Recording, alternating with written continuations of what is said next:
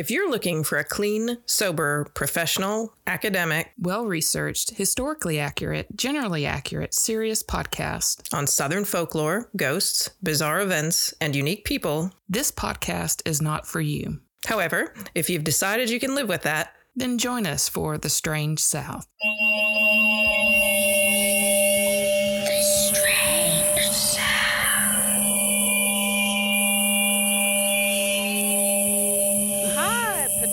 Hi, Marleah. Hi, Courtney. we just tie dyed a bunch mm-hmm. of shirts. We Woo! did. That was fun. Mm-hmm. That was we a lot did fun. it. We did it. It didn't take as long as I thought. Yeah, no, oh, about fifteen shirts. What time is it? Yeah, no, we're we're doing great. Psh, yeah, we kick ass. We did start almost four tie dye. Yeah, because I locked myself out of my house. Mm, yeah, we're like, oh yeah, I lost us about forty five minutes there. um, but you've been no, doing this so fun. lately. I the number of times I locked myself out of my house. Oh my god. we have to get the hide key for you. Oh, I do need. I do. I, I need a hide key. I do desperately too. need that. I used to get send Max through the doggy door Yeah. to unlock. Yeah. But, um, not anymore. He's. I he's could go through my bigger doggy than- door Yeah. when it was open, Yeah. but now that it's closed because Ace is Mhm. gone, Mm, there's no climbing through it. There's no. But I fit through it. I think I've exhausted all of my like. I've taken all the window screens off. Mm. like all my windows that I could get in, and now I just keep them locked. I don't even. I'm like so much better at securing my house, unfortunately. Yeah, you so get a hide key. Mhm, I know hide a key. Anyway, Anyway. so Tie dye. we tie dyed shirts. Every single one is an original, original creational, Ooh, artistic masterpiece. Yes. yes. Some of them have like little like like surprises. I- it's, it's Color exciting. surprises? It's really exciting, and uh, yeah, and they're all gonna be for sale soon, Yeah. and so you'll be able to get on there and and Yeah. choose the one of a kind, One of a kind, one size. T-shirt. Um, yeah, Yeah, it's luck of the draw. It's and luck I, of the I mean, well, we'll tell you what size it is. Right. It's not that kind of luck of the draw. surprise, Surprise! small. It doesn't fit you. no, it's um no, but it's just like whatever you know pattern happens to be on it is- Mhm. It's only available in that size at that moment. You're gonna have the arm wrestle wrestle each other. Yes, arm wrestle. Wrestle All right, what are we drinking, Miss Courtney? Lots. We are drinking. Yeah, we're really thirsty from being outside. It's hot. Nothing like a good peach tea on a day like today. And then go ahead and put some bourbon in there. Yes. Make sure you use Chilton County peaches for your peach tea. Those are the best here in Mhm, yes. Alabama. The peach man comes. the peach Square. man cometh. The peach man cometh all summer long Uh-huh. with the best peaches you'll find. Um, it's not as sweet as I wanted it to be. I'm gonna put the recipe up as I made it. Oh, I also had to add- add honey, simple Mhm. syrup too. So it's a Mm. honey peach bourbon tea. You drink And- it super fast. Yeah. Yeah, it's like you can It drink it like it's drinks unsweet tea. You just Yeah. keep. mhm. It's Yeah. not your grandmother's sweet tea. Uh, maybe our grandmother's. yeah, I have to There's take that back. It's definitely my grandmother's sweet tea, Big chunks of peaches and I garnish with basil. And it Mm. smells delicious. Like you just Mhm. get that nose of basil and Mhm, peach. Basil and peach go really well together. Yes, they do. Basil makes me happy. I'm just so excited about my stupid, like two little stupid, like Walmart accidentally gave me two little tiny produce section basil plants, and I was like, "Fuck it, I'll put them in a pot." They're and huge. now they're monsters. Oh, and every time amazing. it rains, I get out of my car and I can smell them coming from my front yard, and I'm like, "This is the best thing." And I planted a rosemary bush from a friend of mine recently too. Freddie got me rosemary, so I put it in the ground, and now I'm gonna have rosemary just like you. Yay! I hope mine gets much bigger. Yay! I'm so smell sensitive. Like I stuff am like too. that probably would like drastically change my personal inner quality of life just to have those smells around me. Well, uh, the well, the thing about the rosemary bush, especially being by the front door, you can like grab it, and Mhm. rosemary is supposed to give you like clears your mind and give you instant energy when you Mm. smell it. Oh. So I am all the time just like drag either dragging my hand through it, or I'll, I'll just tear off a leaf and just crumble it and put some behind my ears. I do that too. you know, and just just smell it. It's Shove it just- up your nose. shove it up your Ooh, nose. It's like a little pine bark or Yeah, yeah, they are. Pine little- needles. I wouldn't do that. Yeah. Right.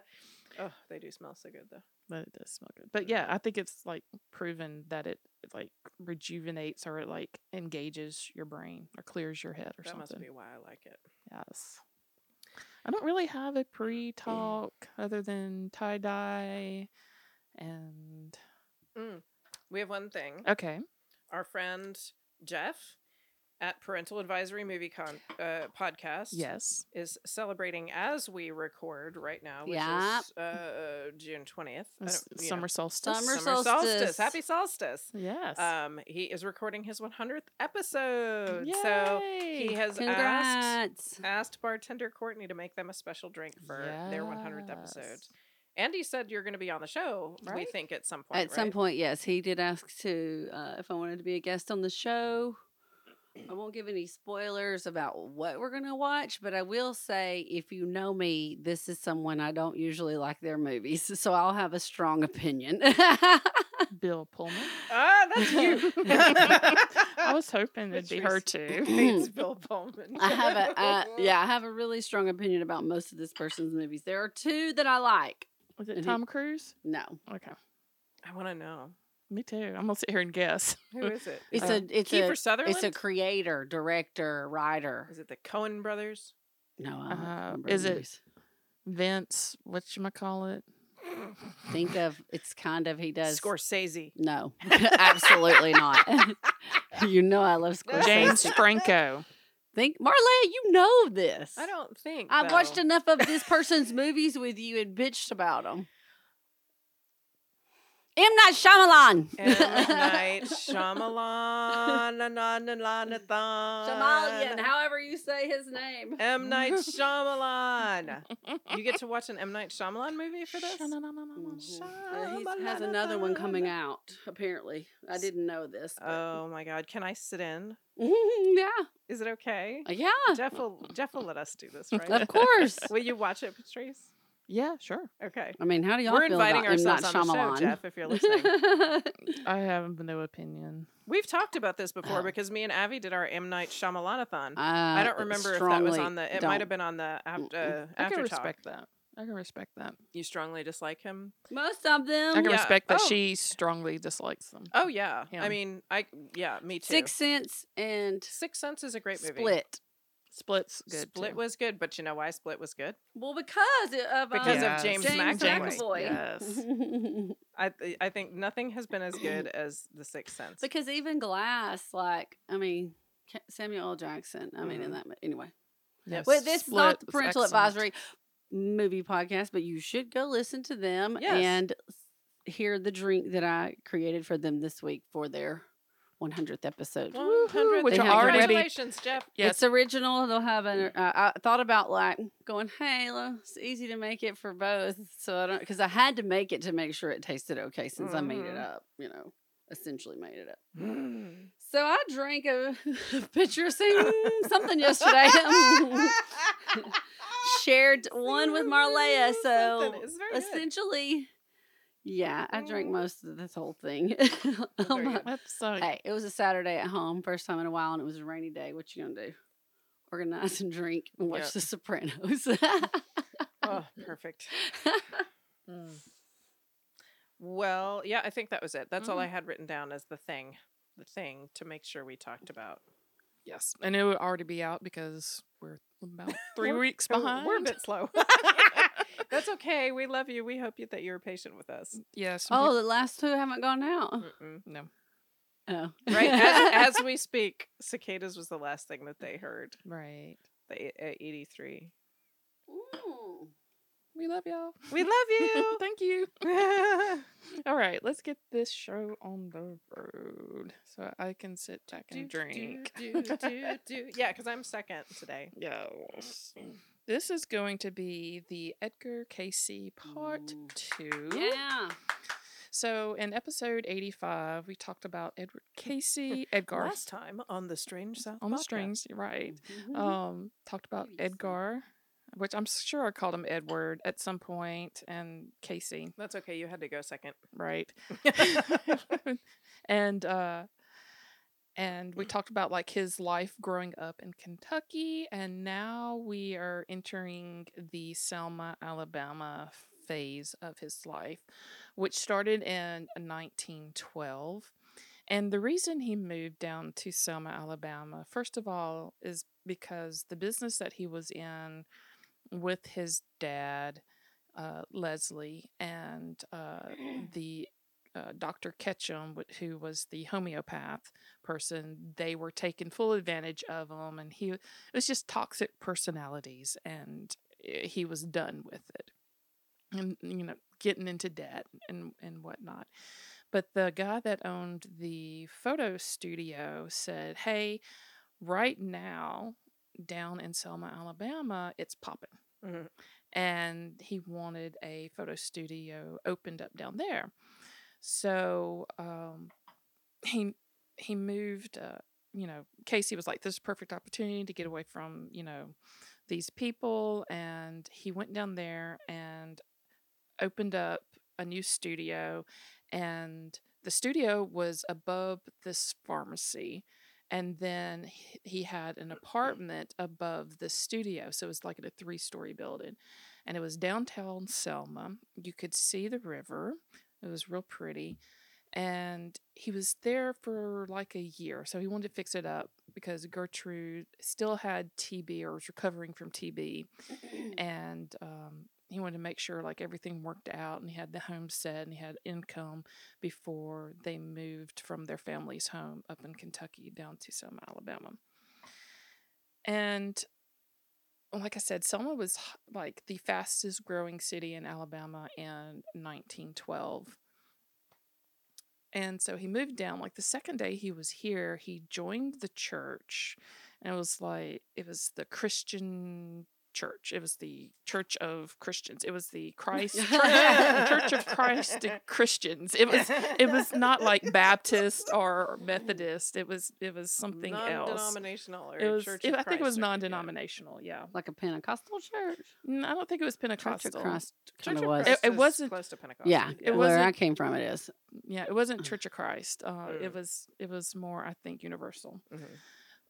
And they loved him. Like he was, you know, he's this quiet, nice guy who knows his Bible stuff, and he instantly fit in. And they made him a deacon, and he ended up teaching Sunday school there. And his Sunday school class became like the most popular one. And it became so popular that people from other churches, like the Catholics and the Baptists, would come to his Sunday school oh, class. Oh no, that's weird. Yes. that's, that's I mean that's how that's how popular it was and he ran like a youth group as well that became so popular that they started their own magazine and that he, he like won a national award for like this group that he created. Holy cow. This dude is just he is unbelievable. It is un his this is just unbelievable the stuff that I read that I'm reading, like when I'm researching about this dude, uh, it's really crazy. So, you know, he's getting along great with the church. The photo business is running well.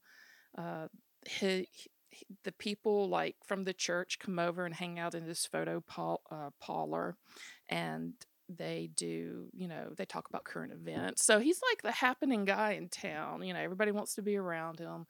Um, he really like connects with the community and everything and he's happy he's away from his dad he's away from the people who were toxic in his life so everything's going well uh one week it like it rained for like a couple of weeks you know like it does down here and so he couldn't do a lot of photography for whatever reason and a woman came in and she's like look i need to have a photo enlarged. Can you do this? She's like, the only problem is I have a check that needs to be cashed before I can pay you. And nobody is cashing it for me. So he takes the check down to his bank and he's like, you know, tells the story. And the guy's like, I've seen this check three times today already. And she, he's like, and it's not that I don't think the check's bad. It's like they wouldn't cash it because they don't know her. Oh, okay. So it's one of them southern things. Like they don't know her, so Mhm. it's not like they can't like pick up the phone and call the bank and verify that it's a legit bank or anything. They Mm. just don't know her, so they're not going to cash it. Well, he talks him into cashing it. He goes back and he's like, "Here's your money." She pays him, and um, everything's great. And while they're talking, uh, she talks about her daughter who has infantile paralysis oh. which I don't really know what that means.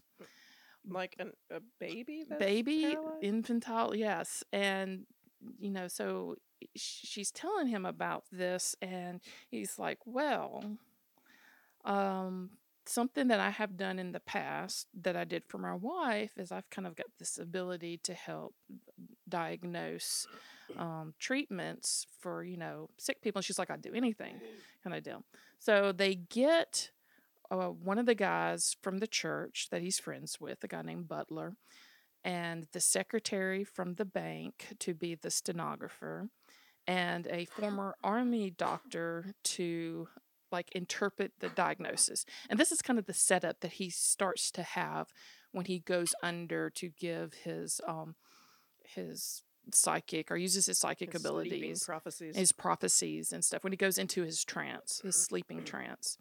So he goes under and, um, you know, tells what she needs to do for her child. And the doctor, like, okays it and sends off, like, the script to the druggist or whatever.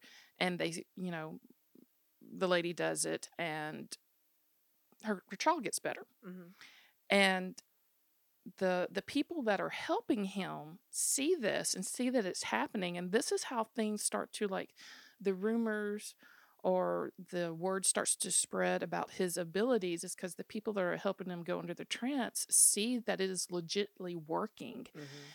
and a lot of the the stenographers that he gets like not everybody could be a stenographer for him because so much weird stuff happens that it creeps a lot of people out like they Oh. can't you know they can't handle like the woo woo or something.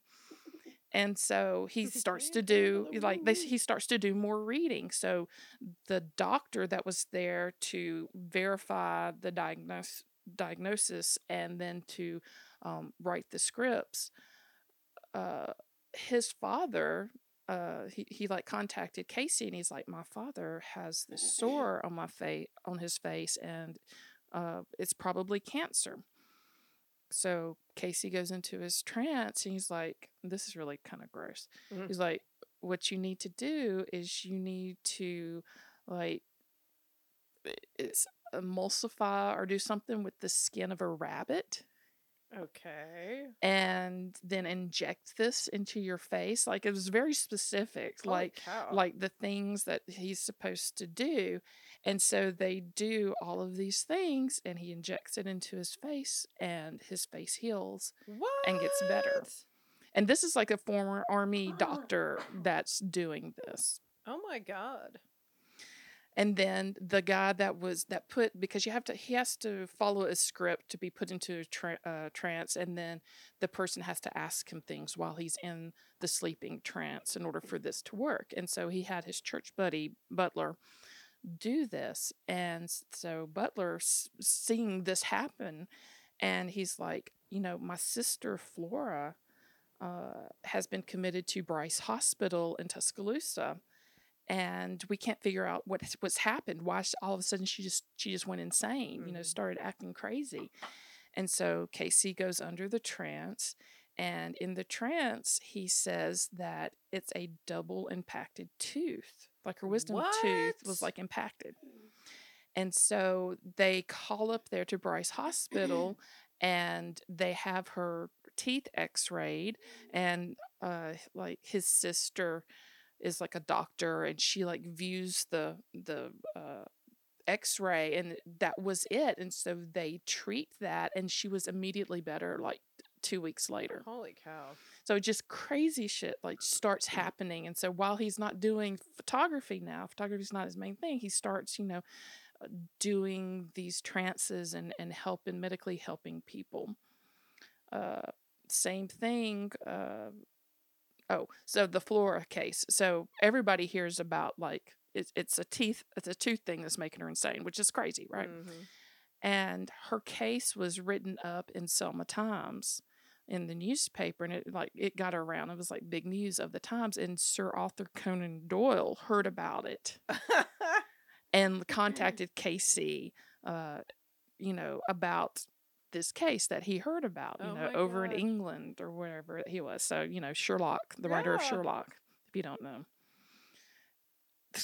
I wonder is that in any of the? It's not in any of the stories. I guess it, it would have said if he used it for. Well, he was. Uh, I think um, and this will come back around because uh, Sir um, Arthur Doyle was friends with Houdini, and like Oh. during this times was like the huge like Christian mysticism spirituality thing, and um, he Doyle was very interested in that um, at the time. Mhm.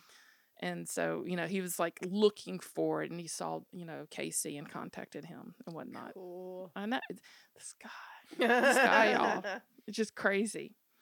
So, again, his friend Butler, who became a lifelong friend and supporter of him, contacted him because one of his sisters was supposed to visit them and she hadn't shown up yet and he hadn't heard anything about it and he's like worried about her safety. And Cayce went under and said that she was just delayed. She's safe. Don't worry about it. He'll get a letter tomorrow, you know, explaining why she was delayed.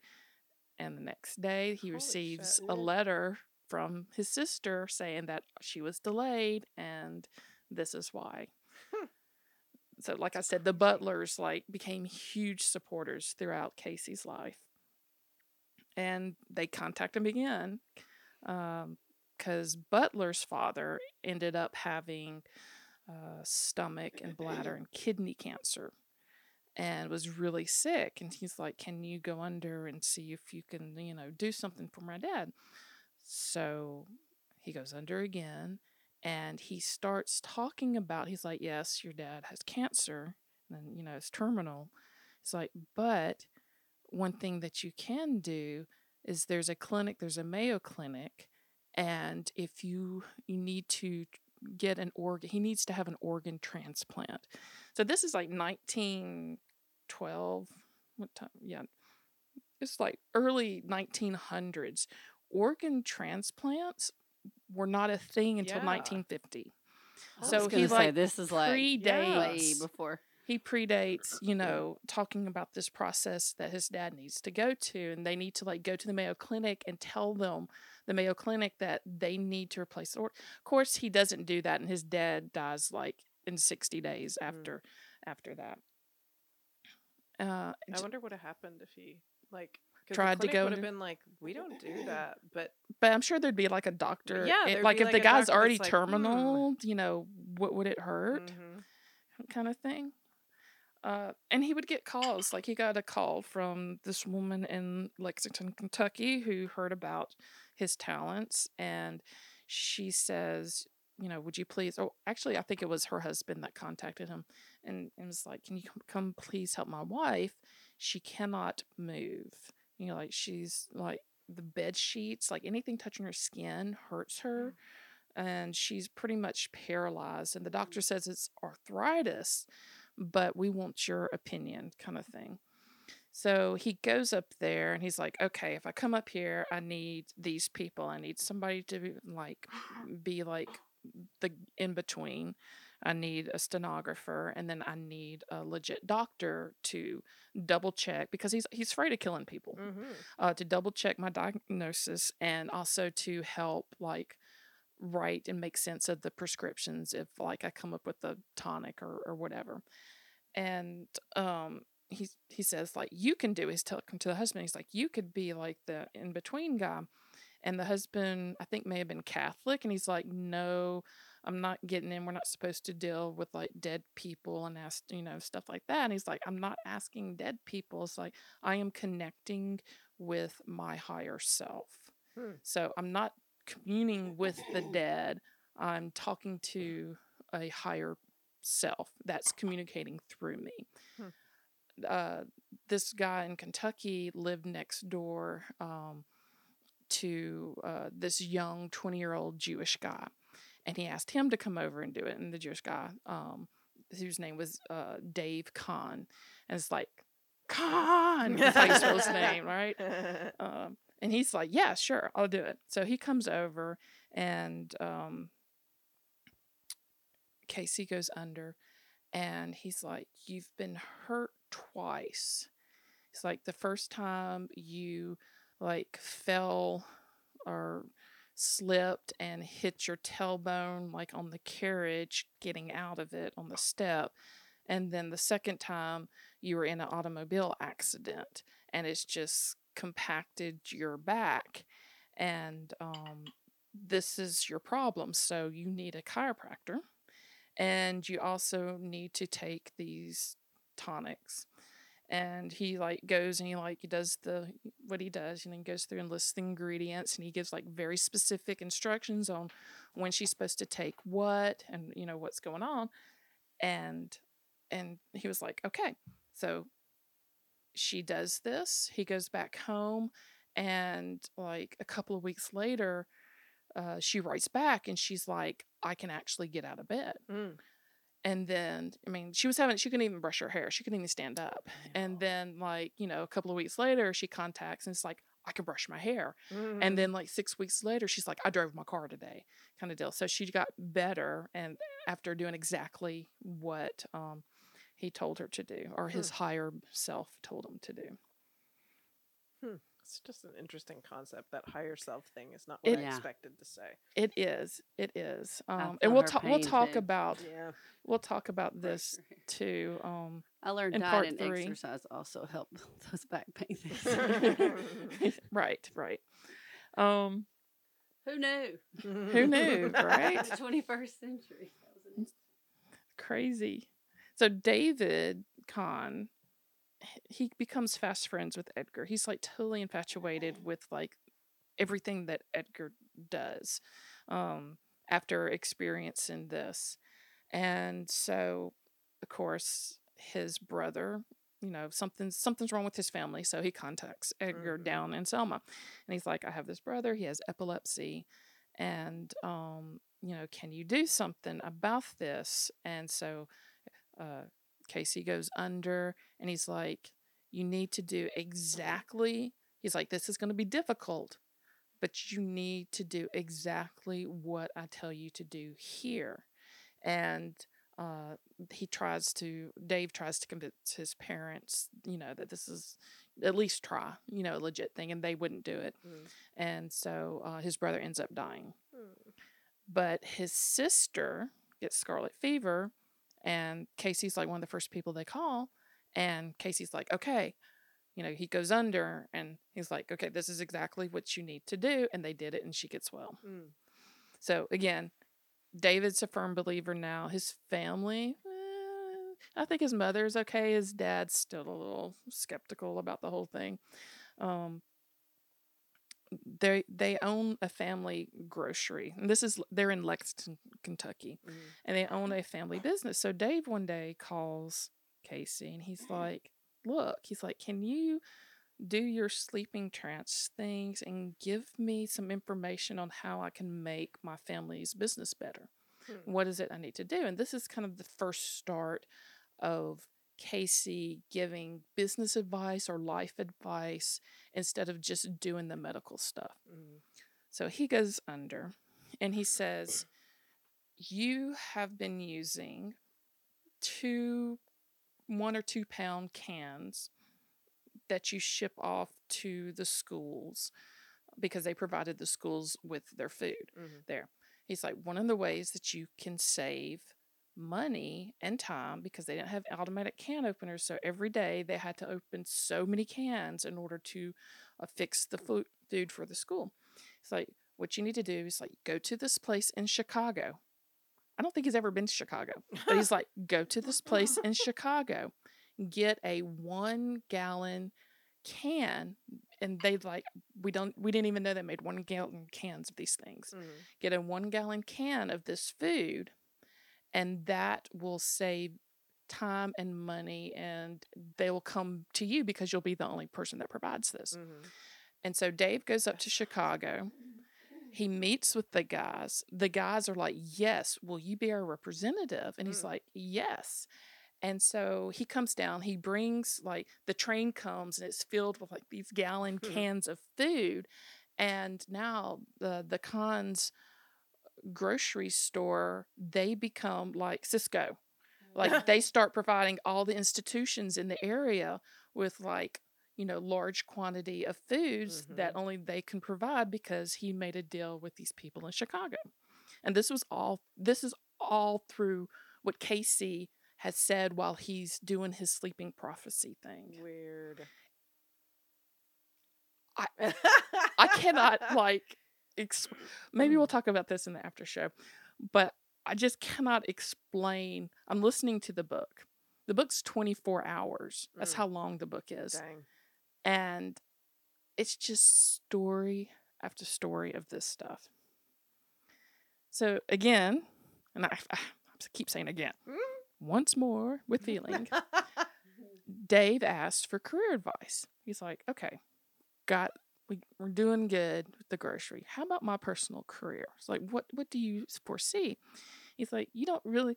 Cayce goes under, and he's like, you don't really need to like commit to anything big right now, because something in America is fixing to happen, and you are going to be leaving home pretty soon. Um. So this is Cayce foretelling World War One, Mhm. predicting World War One before it happens. And and so um he's like, okay, that's strange. He's like, I'll just hang around, you know, until, you know, whatever it is that happens, happens. And I won't make any big life decisions right now. After a year or so, Gertrude, his wife, and his son, son's name is Hugh Lynn. Um, Hugh like Hugh Hefner mhm. and Lynn Hugh. like Loretta Lynn. Um, so Hugh Lynn moved down to Selma. And this was like a very profitable time for Cayce. Everything's going like it's supposed to go. Uh, after the TV, Gertrude is now on board with the whole psychic thing, with the whole sleeping prophet thing.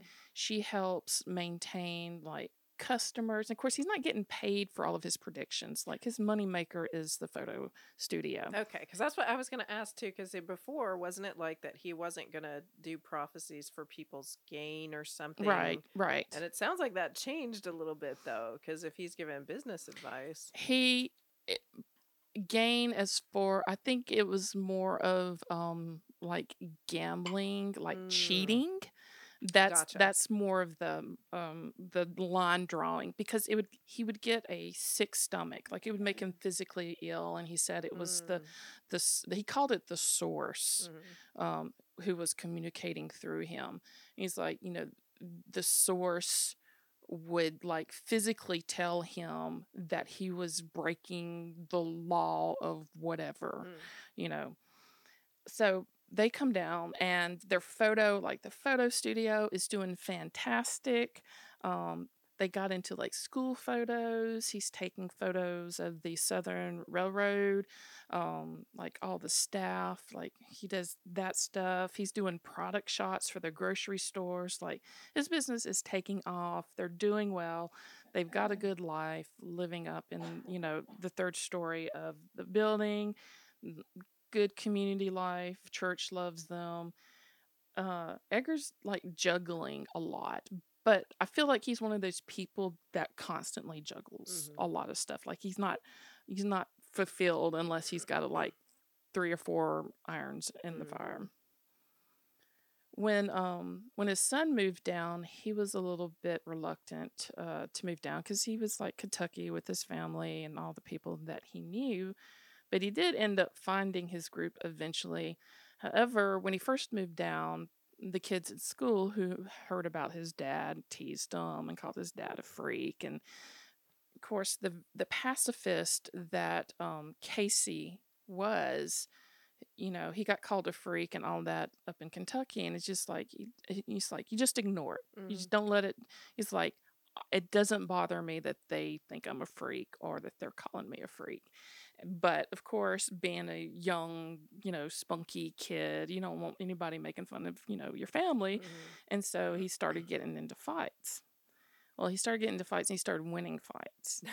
And he actually you know got good at fighting and people stopped calling his dad a freak because he got so good that they knew that they would get their ass kicked. and so it's like, you know, you can call me a freak or call my dad a freak, but you're going to get your ass kicked. And so he got that all straightened out. Um, another thing that Hugh said when he moved down, it's like he would skip school sometimes and play hooky and go down to the river and go swimming or fishing, which was one of his favorite things to do. And, and he was talking to somebody. It's like, I can't do that because my dad's psychic. It's like he knows. And so he found out quick, like living with his dad, because he hadn't been with his dad in a while, that he can't get away with what he did with his mm-hmm. mom because his dad knows exactly the place that he went, you know, where he left his clothes by the river, kind of thing, which is really mm-hmm. funny. That'd suck. It does suck. but man, my dad knows before he even do it. One of the things that Hugh did, being just a kid, right, and getting into things, um, you know, living and being in the photo studio. One of the things that in photography at the time that they used is a something called a flash powder that Mm. they used, you know, to It's do in the light. that goes poof. Yeah, you- they, yeah. Right, and it creates like that bright light, and then they take the picture, Mhm. and and you know we have flash now. It's, it's a lot safer. But they used to have you know that powder, and of course as a kid that's fantastic. Like you know it, it makes a boom and it's Mhm. flash and stuff. So I'm a magician.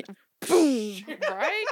But it's also fantastic for pranks, and this is Mm. what Hugh thought he would do. So he took the he got the flash powder and he put it on the stairs and he was going to light it and Oh scare the God. woman that cleaned, you know, uh, That the studio or whatever. You know, Dude, little you- scamp, right? Scamp. scamp, You rascal.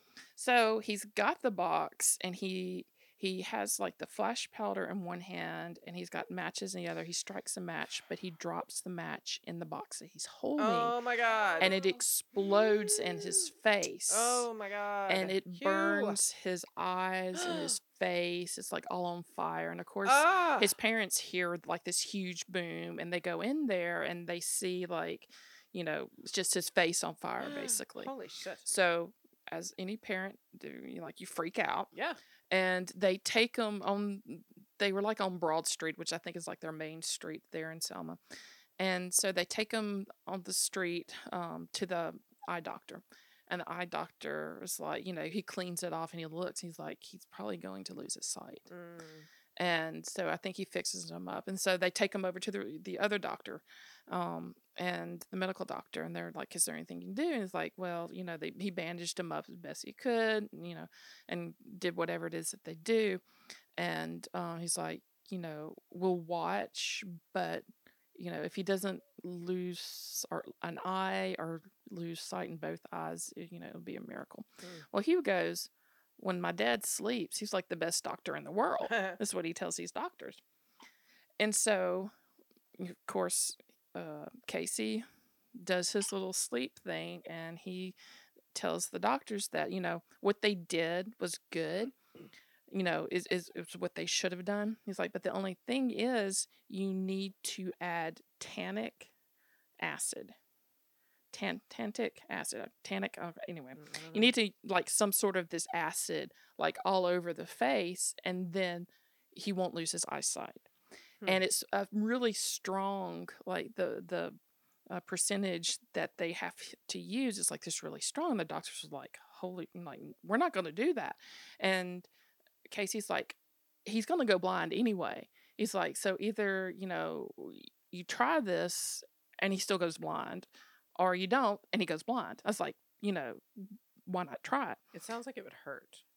at this point the burn i Yeah. think i you know burns just- hurt yeah. right but it sounds like he was i don't know it sounds like he i'm sure he was in pain i'm sure he was in a lot of pain Oh my god, yeah. um, so they did. They added the acid, the tannic acid, acid, and um, after a couple of weeks, or maybe a, a week or so, uh, I guess it scabs up and it falls off, and he can see again.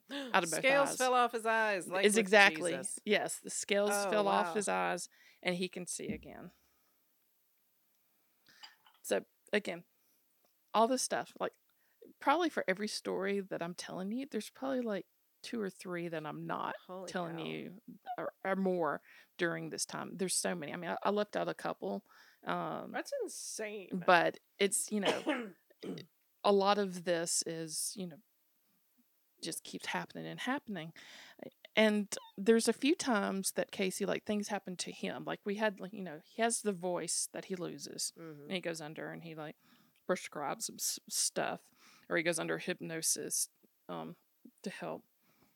Uh, he was having a stomach ache in 1914 and he told his doctors about this. He's, he's like, it. He's like, I think it's appendicitis. Oh, And the doctor, like, I guess, pokes and prodded, and he's like, it's not appendicitis. And Cayce does his little trance thing, and the source tells him that his appendix is twisted up in something.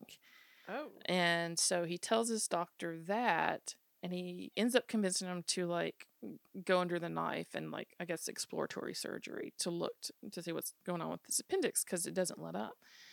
And he's like, when you're in there, you're also going to see a blood clot and a and something that's the after like kind of the consequence of when he got his balls pierced, oh God, I forgot about that. right? So he has problems like like you remember? Oh, yes. Okay. yes.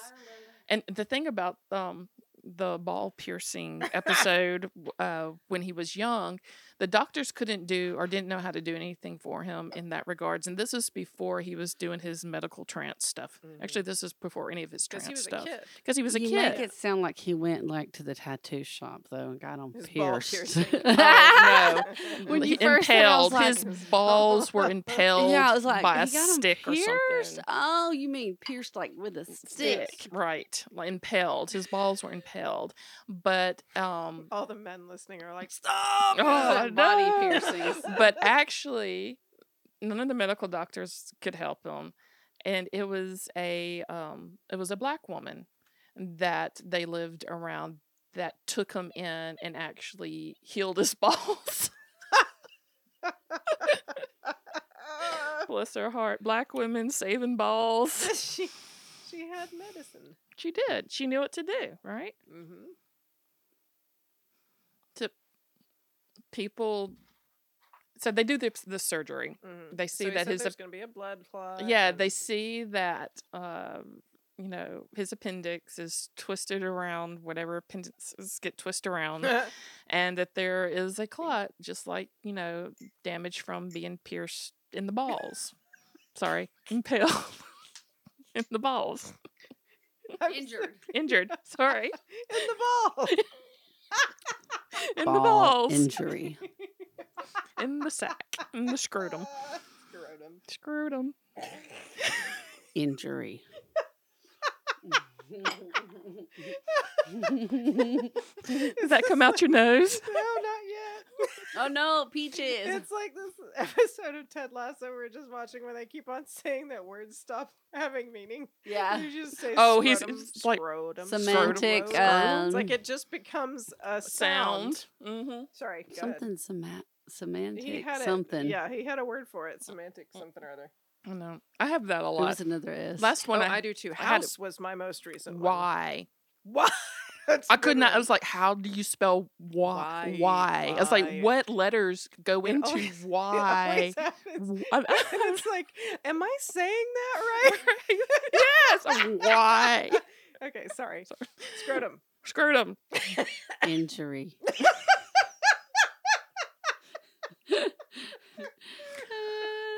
This happens. The doctors hear about it. Doctors talk. It's it, it's the South, y'all know. Mm. And some Birmingham doctors hear about Cayce, and I'm like, hey, it's like sounds like you would make a great X-ray technician. Okay. You're in photography. You know how to develop film. You've got kind of this woo woo thing going on. I was like, come over and let's see see what we can do. So he tries his hand at being, you know, at being a X-ray technician. The only thing is when he develops, like when he does takes the picture, everything every time he does it, even though he does exactly what the other people do, he gets a double exposure on it. Oh, So he could not like he could obviously couldn't well he didn't need the job to begin with because Mhm. he's got like 15 jobs already. But uh he wasn't he couldn't do it because he kept getting a double exposure on all of mm. his x-rays, which is kind of weird.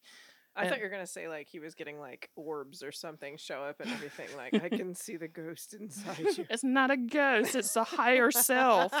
Go ahead. he ends up losing his voice again. The Oh. photo studio ends up burning oh, again.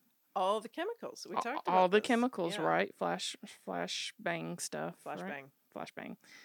And during this downtime, he picks it. He fills his space by doing more readings, even more readings. One of his church people hits him up and is like, "Hey, have you thought about this?" It's like, "Can we talk to your higher self? Can we talk to the source and see, like, give them a name of an actress?" And see if you could, if they would like do a hit like play or show and we could pitch it to Hollywood. You know, wouldn't that be fun? and Cayce's like, "Is it church people that come up with this. Yeah. and he's like, okay, we can try because he's not really one that's he's not going to say no unless it's like something that's blatantly like just wrong. Wrong. Right? Yeah. wrong, right? And it's not for him, it's for the other person. And that, that was a big thing too. And so he one of uh, he goes under and you know, he gives I think like a 450 word kind of like synopsis of, you know, a play or, or a movie because that's what they were pitching. They're pitching a movie. Is it the Wizard of Oz? Is that the Wizard of Oz? Well, the thing that his f- so-called friend didn't tell him is that Uh-oh. he had already been in talk with Hollywood, oh. And he was telling these Hollywood pe- people about this psychic that he's friends with that would get him a guaranteed like award-winning or you know best movie uh, script you know guaranteed because the guy's like never failed he's everything like he says turns to gold you Mhm. know or is healed and so hollywood is like so stoked and they are Mhm, like mhm. all over this but he doesn't tell cayce this. This is like all you know this guy's conniving scheming stuff. So hollywood like makes this big deal of it. They have this um huge thing in New York that's centered around like this psychic doing a play and Oh this kind of deal.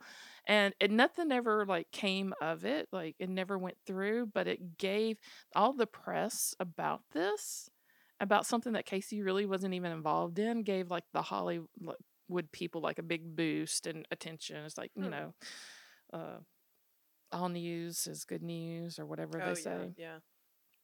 but it never panned out. It did give the studio a boost, and um, of course, it didn't.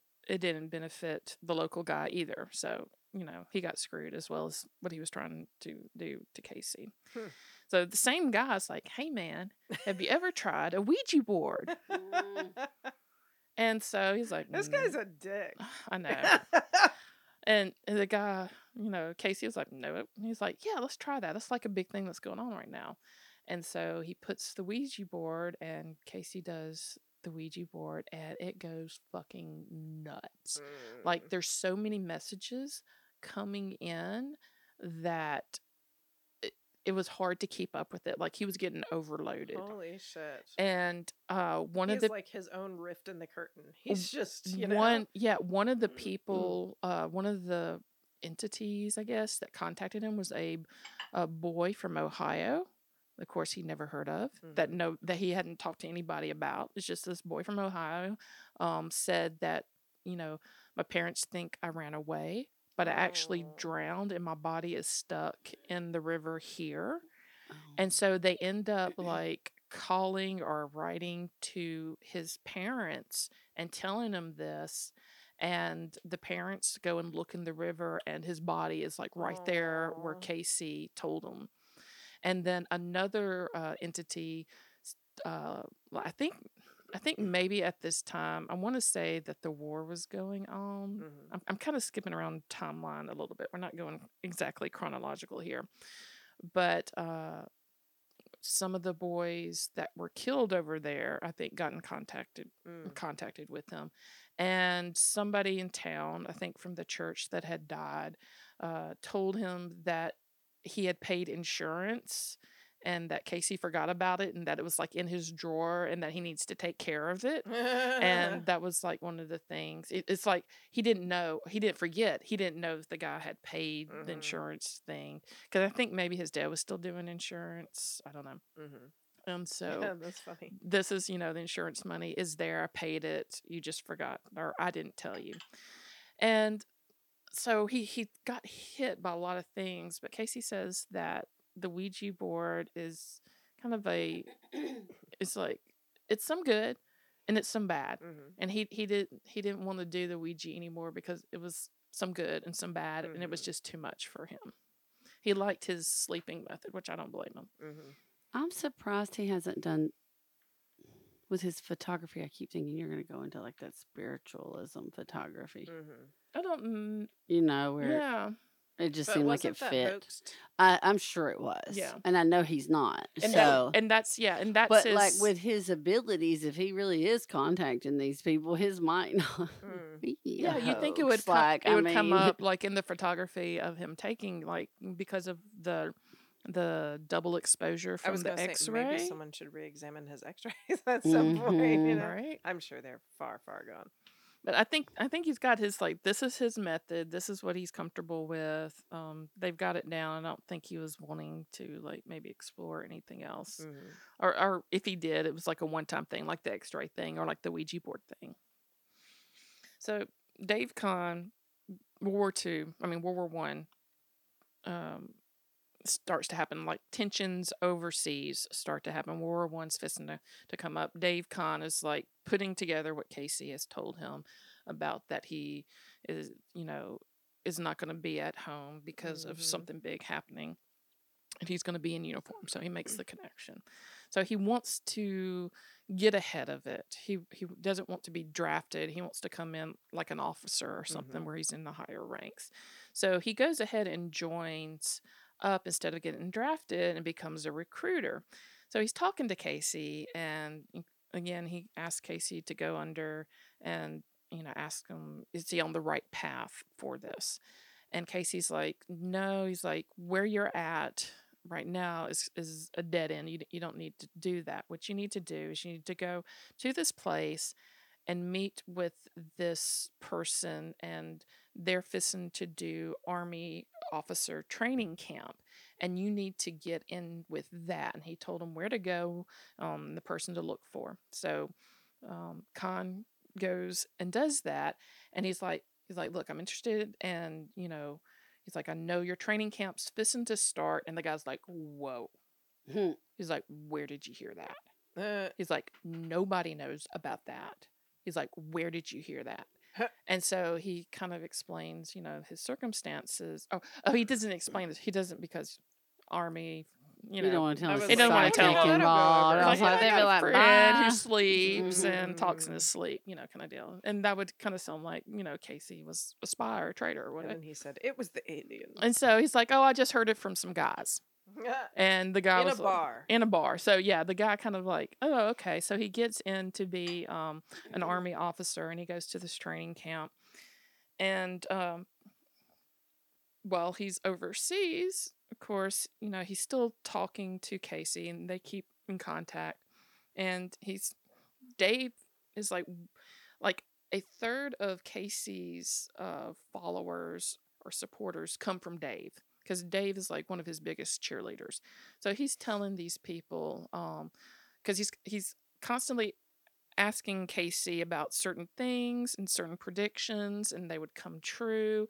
And they're like, "Where are you getting your intelligence?" And he like he tells them. And so, uh, the Italian consulate uh, person, uh, you know, says like, "Hey." Will you ask him to do this? And so uh, like so he's getting this following from overseas that's happening and even like this italian royalty contacts Cayce and he mm. does a reading for her overseas and everything's true. And so they were like all like, oh.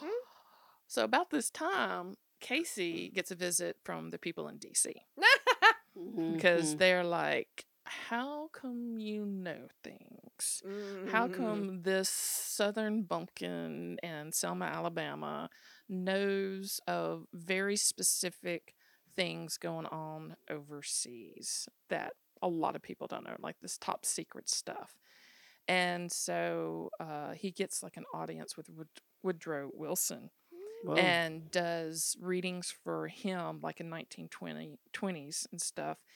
And this was like after That's fucking cool. I know this guy has met everybody. Um, and he does a reading medical because uh, Woodrow just had a stroke, Ah, and um, and he like he's trying to like give him, um, you know, medical advice, but something kind of shifts too with um with his telling. So it's not just as time progresses, it's not just the questions being asked by like the moderator that helps him with his um, whole trance thing. The source starts giving more information, Mm. and so one some of the information that I want to say she, but it's not. Well, some of Mm. the, some of the, or I don't know. Uh, the source starts to say is, um, you need to make sure that when uh, Woodrow Wilson sets up the League of Nations, which is like this intergovernmental organization uh, after the war that um, to help maintain peace, like you've got to get make sure that he maintains this and that the American people are like 100% behind it. He's like, mm, if they are not, then there's going to be more wars Mm. soon. mhm. It wasn't long. And so he predicts World War II, um, which yeah, is because they didn't do that, and Germany stayed in poverty and hopeless, right? And that was the rise of Hitler and the Nazi Party was because of the devastation of World War One. Right. Was so not the only reason, but you know, it was Right. uh, it was a breeding ground for this kind of nationalism. Like, right, and so effectively he predicts World War II because Woodrow was not able to get the American people behind it. Um, And now people are like, and historians know this now. They're like, oh, and so Edgar Cayce said it first. No, they didn't say that, but yeah. Uh, he's also like Mm-hmm. he's also talked to Truman, so Truman heard about Cayce as well, shit. and you know he's he's been to Washington secret stuff a lot. However, during this time in Selma, like 1917, 1920, um, he starts doing more of the mm, prophetic, prophetic, prophetic, yeah, prophetic. yeah, Mhm. readings, and he he does the the dream. He does goes more into a dream instead of like the instant response. Mhm. He goes under sometimes and he doesn't talk, Hmm.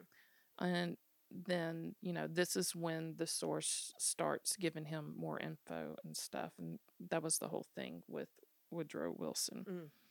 So after the war, Dave comes home. Dave Kahn comes back to Kentucky. And he's totally excited because of all the things that panned out with Cayce. He's totally like Team Cayce all the way. and he's like, okay, this is what we need to do. Um, and this doesn't, this wasn't necessarily Kahn's idea, um, but he was totally on board because Cayce wanted to build a hospital where he could do his metaphysical stuff and have doctors there at the hospital that where he Oh. wasn't constantly having to prove himself Yeah. um and they weren't constantly looking down on him So they could just basically and they could just the they could just treatment provide the says. Yeah. treatment that he suggests and so this is his dream and you know dave is like yes this is going to happen it's like also i got to get my family out of grocery store debt because they got into debt during the war so he formed a partnership and cayce was not that big on partnerships especially after the partnership with his dad and um, ketchum who screwed him over so he's like, I don't know. Mm. But he was a nice guy and he liked Dave. So he's like, okay, we'll just see Uh-uh. where this takes us, kind of deal. And Dave was all about oil. So oil was a big factor in the U.S. winning the war, um, coming out of World War One. Like it gave the U.S. an edge because we had access to Texas oil. Mm. And so that's what he said. It's just like, this is what we need to do. And Cayce's like, well, I did have some Texans write me and ask where to drill. And he's like, but I was just, I kind of ignored that. So he, he went and got the letter and he went under and he um, described like the place, like the layers of sediment. Oh, Uh, he described like if there was um like debris or if they hit something and you know this is a dinosaur. he, he yeah he went into like a very like specific um geological terms for like drilling that only people who in Texas would know and he's you know and he's like if you do this you'll hit oil. And so he started like predicting these things for you know these people. And so texas was like holy shit. It's like come out here. Let's let's you know let's party. And so they like whined Texas do. like they do. They wined and dined them and and cayce and um dave formed their partnership and they bought into it and they became uh, cayce petroleum Oh, like they formed wow, a company like a real big thing. Right. Uh, but they they they were testing the waters, so- Okay. so they joined with these other uh, Texans, and they practically moved to Texas during this time. And I think I talked I talked a little bit about the whole Texas thing, but I'm gonna go in a little bit more detail. Um, so they went to Texas. And yeah, he's like, yeah, if you like drill here, you're gonna like hit sand and then the oil, and then this is how the oil's flowing, and this is the sediment, this is the obstructions, and they were like going, holy shit, Mm. and um, and it worked because it was it was something, and and this is this is kind of gray area. I don't know why the source was like letting the Texans get rich, I know, but he was not- Texans- he was don't know. Uh profit he wasn't profiting from them but he wanted to profit from the oil for the greater good of his hospital that was the whole Oh, flow this was the whole way of thinking it's like if we strike rich with oil and you know dave was thinking you know where the oil is then what we can do is we can um Save more people. you know, we can take yeah, build the hospital and you can do what you, what you need to do. But they needed like they had no idea. They were Alabama, uh Kentucky had they they were not oil people. So he- they had to go and learn the oil business. And so like he like rolled up his sleeves and like worked like a, a oil rig person Oh, basically like digging ditches, doing whatever needed to be done, sleeping in tents with everybody else and learning the trade. While oh, by the way, Mhm. I did just say, "Oh, Texans." I'm like, I don't hate all Texans. I just want to make that clear. Though right now, I would not. Yeah, visit Texas Texas has to some save bad my things life. going Texas on, got but- some shit politics going on. Oh, and in- all I'm saying. infrastructure too, And- like electrical grid stuff, right? Be nice, Texas. Yeah. that's all. we love you, Texas. I don't. I don't love Texas. I'm sorry, but go Sorry. ahead. I love. There's some people I love in Texas. yes, individuals. Individual people that I love in Texas. Okay, clarify. All right, so they moved, basically moved to Texas, lived the cowboy life. Of course, where they moved was not a great place. Um, anytime you have money, there's violence, there's Mm. swindlers, there's con people, and they were easy targets. So when they're like when they joined this one group, they partnered up with this one group. Uh, every time that you know Cayce's like, yeah, the oil's right there, but every time they tried to drill, somebody would sabotage Mm. the the oils and so or the drills or whatever and so they kept you know things would break and they would need more money and that was the problem it's like you have to have startup money you have to have money to run the things and if it keeps breaking or somebody keeps throwing shit in the hole Mhm. then it keeps costing and delaying and more money. And um, his son comes down, uh, Hugh Lynn comes down and was like really impressed with his dad being all Texas cowboy and stuff and doing the oil thing. And he hung out with him um, for a while and he overheard once when his dad went under in a trance for start, you know, trying to find the oil or trying to predict what happened to whatever was sabotaged.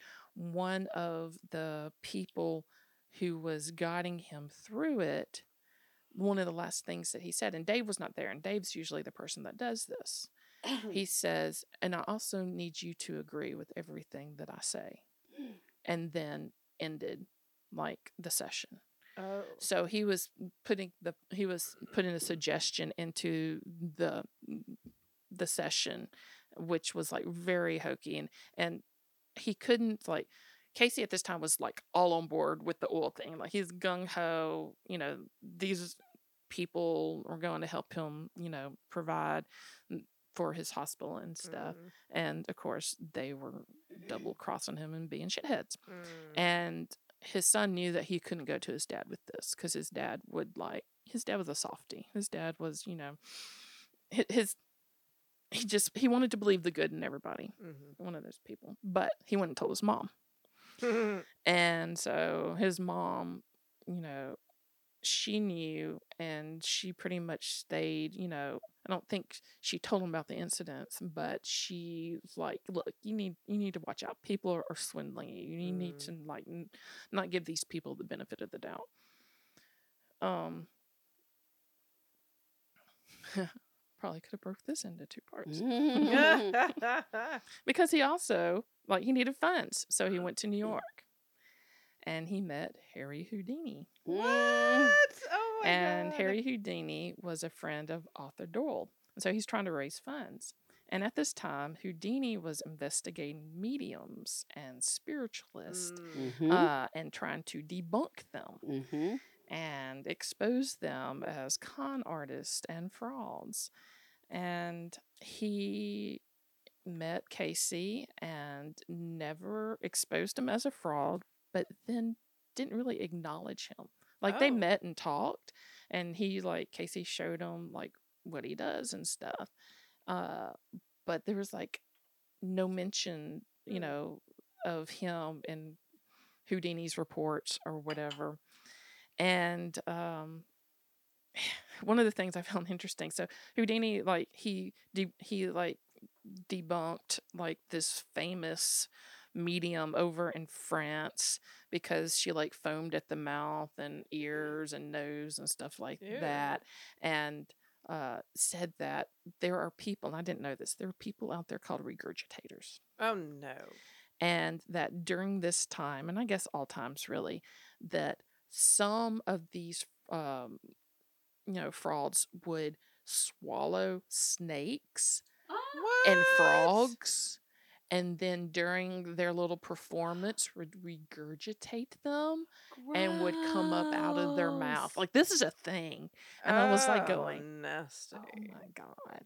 So he's finding all these frauds. And of course Cayce Ah. wasn't one. But after talking to Cayce, and again, not really acknowledging one way or the other, uh, Houdini created a movie in 1922 called The Man from Beyond.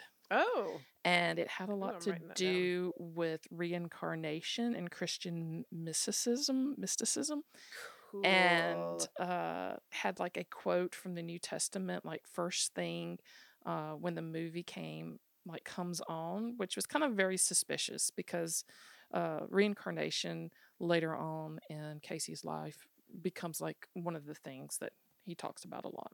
So he goes back to Texas. This is 1921. I told you we're skipping around a bit. Money's running out in Selma. Uh, Leslie, who's in charge of the photo studio, and this is Cayce's dad, his back is hurt and he's got BD and he's suffering from that. And churches, like, they know Cayce has been gone for a while, so they start the rumor mill. Like, he's got another woman. Oh my god. And, like, you know, this is all that, you know, they hear and stuff. And they quit their old group, and Dave, um, and Cayce, like they're legit uh, Cayce Petroleum, and they find a new field, and they like he goes under in his trance, and they, t- you know, the source tells them the men to hire and all this stuff, and he hires those men and he knows exactly he knows where the oil is in this field. He knows it. He knows exactly like how far down what they have to dig through all of that. So they get started they finally got the money they get started and they hit something and the drill breaks. Or the next day they leave the hole uncovered or something like that and somebody throws a fucking tombstone in the hole like Uh. rocks somebody inside their camp that he's asked the source like that they're supposed to be legit Yeah. somebody from the inside is sabotaging because what they do is they lease the land they don't own the land so they Mhm. have like so long that their lease is in order to find oil there and then once they get oil then they can be able to like pay to release and whatever i don't know oil that much but um you know bad things just start happening like he can he cannot get to the oil Mm. and um, Gertrude and the boys move back to Kentucky for a year because they're having like financial hardship. There's another fire at the studio. Holy shit! Like all this bad stuff starts happening. Um, you know, these competing companies are spying on him, and um, they, he thinks, or somebody thinks that they're actually like when he he goes and does a reading for where the oil is, that somebody's intercepting the letters and reading and getting to it first. Oh. So all of this bad shit's happening. Um and he's talking to people or he's talking maybe he, he's friends with other spiritualists and and psychics and mediums and stuff like that. And he starts to think that you know, this is God telling him that this just this is not your first pur- purpose. Like Mhm. this is something that you've become obsessed with and that it's not going to lead you to your goal of creating this hospital you need to reassess your situation and so they pretty much um, due to insufficient funds and sabotage they you know dissolve the company and they give up on the oil dream Kahn goes up to Denver. He's like, um, he's like an assistant for a lawyer. So Cayce goes up, you know, and visits uh, Kahn and shows the doctors up there. Of course, the doctors give him through like the test and that he has to go through with all the doctors all the time. And they want to hire him for like a thousand dollars a month. Um, but he has to wear like a turban and silk robes and they're going to set him up to do like his thing but he's going to be dressed all woo and he's like no that's not my thing that doesn't seem like something That- doctors would ask. so for. he's Yeah, he's stuck is so they're they have no money Doctors. Mm. they have no money um dave is there uh cayce is in denver he has no money to get back home Uh-oh. so he gets a letter from these women down in birmingham alabama Mm-hmm. and they say we would like you to give a lecture and we will pay you money Yeah. and so cayce's like this is strange she's like Will you, you, don't pay my way? you don't have to give us any money, but we need like, you know, two train tickets. So they pay for him to come back down and he, you know, sets up in Birmingham, actually at the Tutwiler Hotel. Oh, the Tutwiler. yeah. And he gives readings after readings. And this is the first time that his sole income has come from his readings. And the people in Birmingham love, like, they cannot get enough of him at this time. And uh, they said, Look, we will give you $55,000 to build the hospital here in Birmingham. fuck?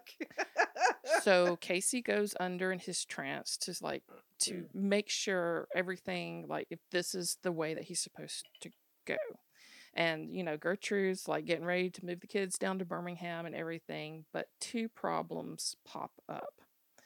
First problem is the doctors want uh, Edgar Cayce to get a medical license. He's like, "Look, I'm not practicing medicine." He's like, Yeah. "I'm giving advice, and other people are practicing the medicine." They're like, "Okay, okay, we'll let you get around with that." Second, the source said that Birmingham was not the place that he's supposed to build his hospital. Oh. Uh, the source said that Birmingham is too commercial, and that the place that he needs to go needs to have the requirement is a large body of water. And I think he's done this um, he's done this trance asking these questions about the hospital before. So he kind of already knew this, but he was just like double checking, I guess. But this time the source told him, he's like, you need to go to a place called Virginia Beach. and this is the best place for you to build the ho- this is where you need to build the hospital Hmm. and virginia beach at this time was like a sleepy fishing village it wasn't nothing big so um you know he tells the people in birmingham he's like uh, he's like i'm sorry he's like i can't build the hospital here the source told me i need to do it in virginia beach in order for it to be successful um in order for me to help people and they're like we love you, but we're not going to give you money to build a hospital like hundreds of miles away from here. Mhm. So he's like, you know what? He's like, okay. The oil didn't come in. He sells his shares. He's doing readings. Um, he's tired. He goes to Selma. Um, his relationship with Gertrude, like she's put up with an, a lot. Mm. Like she's put up with these rumors of infidelity. She's put up with him like traipsing along to like Washington D.C., meeting with presidents, meeting with Houdini, like dealing with all these uh, Texan vagabonds and you know ruffians and stuff like that. And he takes a break, and he comes to the conclusion that he needs he needs to do God's work. He needs to do his his um, readings full time. Hmm. This is like this is what he's readings have been like kind of a side thing, but this is like because of that he hasn't been able to achieve like this goal of his. So now he's thinking that this is what he needs to do. And this ends part two Mm. of um, Edgar Cayce in Alabama in our next installment. Ooh. Uh, we're going to talk more about his meeting with um, Arthur Lammers, who gets him more into the metaphysical truth of his readings and the law of love. Okay. Ooh. Bum, bum, Woo. bum. Yay. Now I'm like thinking. I feel like during the. I feel like when I was doing the um the psychic teenager story, that um, I feel like maybe there was an institute in Virginia Beach that was listed, and I'm like, oh, is that associated with this? It I may be. Remember. Anyway. Maybe. Ding, ding, Okay. ding. We'll take a break. Give us a Take a spoiler. Do you want more Strange South every week? We can help. You can follow us on Facebook, Instagram, and Twitter, and you can join our Facebook fan group, Fans of the Strange South podcast, to keep the chat going with our whole creepy community. Do you have a story idea for us or a story of your own to share? Email us at stories at thestrangesouth.com. Plus, if you join our Patreon, you not only help support the podcast, you get an exclusive bonus episode for every show and a discount on merch. You can find links to all of these things on our website, thestrangesouth.com, along with photos, links, and show notes from every episode, Strange South t shirts, mugs, and other goodies. See you there. Well, that's only because I talked for 15 hours, I feel like. You did. It was so good. I'm loving this guy's story. I you kidding? know. And It's I like, keep who on the fuck seeing all these connections to other things that we've talked about at in like at different times and stuff. So it's mm-hmm. very cool. Well, he's grandfather New Age movement. and so yet, how have we never heard of this before? how, why is this a new so to us times. thing? And he's southerner. He's southerner. Like. Well, he's like super southern. He's like from Kentucky and moved to Oh, Alabama. he's, all, he's and like yeah, he's like the whole region. He's not like just one. He's like the all whole the things. all he the is South. the South. He is the South. hmm I am talking about nothing like that today. Well, that's probably a good break for everybody. after all that talking because I, I don't know if y'all saw my eyes like i started scrolling and i was like shit i got like five more stories to tell you about this guy but I like them all. I do too. Y'all loved it. I have a Reiki theory about him. Mm. Mm. Oh, that's right, because you do Reiki. I do. maybe we'll save that for after talk Oh, let's after talk. Yeah. Okay. I have I have a minor after talk too, so it'll be a good after talk if you do not currently contribute to our Patreon, Patreon, Patreon. It's Three dollars a month. It, it is literally less than Starbucks. we are like the cheapest dates you we can have. are You low get maintenance. three of us. It's a dollar a person It's a Dollar each. for a bonus A episode. month. Hey, baby. Dollar each a month. and you get Now us when we have Cheetos drunk in the- even more than this. That's unfiltered. All right. So that I, could be even more possible I than know, now. right? Okay, ah! sorry. Go ahead. No, I, I uh, this is. I mean, it's like you're just drinking tea, but you ain't acting like you just drinking tea. No. No, it has Elijah Craig bourbon in there. Small batch, very expensive. It's Nom, nice nom, with nom, this nom, tea nom. flavor in Num, it. num, num, num, num. Yep. Okay. I am not talking about psychics or humans. I'm talking Whoa. about alligators. Oh, Uh-oh. gator, gator. it's gator mating season. Oh, It is. So, like, I don't even know why I'm talking about this this week. I think just because I was like, I have very little time. Well, you know there has been a lot of Florida There gator stories lately. There have. Like and I wonder if it's Publix. because they're it's in mating season. Yeah. And I think there was like a Publix and a uh, Wendy's. The gator, Wendy's one. I saw that one like making the rounds nationally. Yes. It was the the gator that was chasing two women through a Wendy's parking lot. that was I was like, holy shit. This belongs. yes. Well, and I like I I have special I, I wouldn't say I have a love for gators. You know, I'm I'm y'all listened to me before. Like I I have a love for bugs and a lots of weird shit, but I don't have a love for gators. Okay. However, I have like a nostalgia and appreciation of gators because we lived in Orlando for several years. We lived in East Orlando. And so to get to the Orlando Wetlands Park, which is like I think it's like 160 acres of wetlands and Mhm. it's got, you know, walks and hikes and all this kind of stuff through it. And you know, when we lived there we didn't have kids, so we were just like, "Ah, outdoors, woo!" Right. all the do what we want to do. Yes. Anytime. And uh, we we had two uh, a, a couple that we were really good friends with that we would just we just you know fifteen minute drive run out to the Orlando Wetlands Park and go for a little Oh, hike. that's fun. It's like sandy and you know I mean all these like sandy hiking trails, constantly walking into like giant orb weaver webs, and that's the kind of shit I geek out about. You know, I was like I like preacher birds and all kinds of like armadillos. Our friend Jason was like, "Can you punt an armadillo like a football?" Like all Mhm. kinds of fun questions that you get at the Orlando Wetlands Park. But um, you know, there are gators everywhere. Mm. And that's one of the reasons people go. Uh, you know, I mean, it's wetlands. It's, it's Orlando swamps. It's Florida swamps, and so It's you can hear them. Yeah. You know, all through the park, and it, they when they're not excited like they probably are at this time of year they i mean they they croak like they're like giant croak, yeah. bullfrogs Mm. you know i mean like and and you can just kind of look out in the swamps at all times and just see them i mean we were afraid of them Mhm. yeah. uh, you know i mean it's it's healthy to have Well, a it's fear good- it's a good fear It's a to good fear. have. Stay on the Mhm. trail.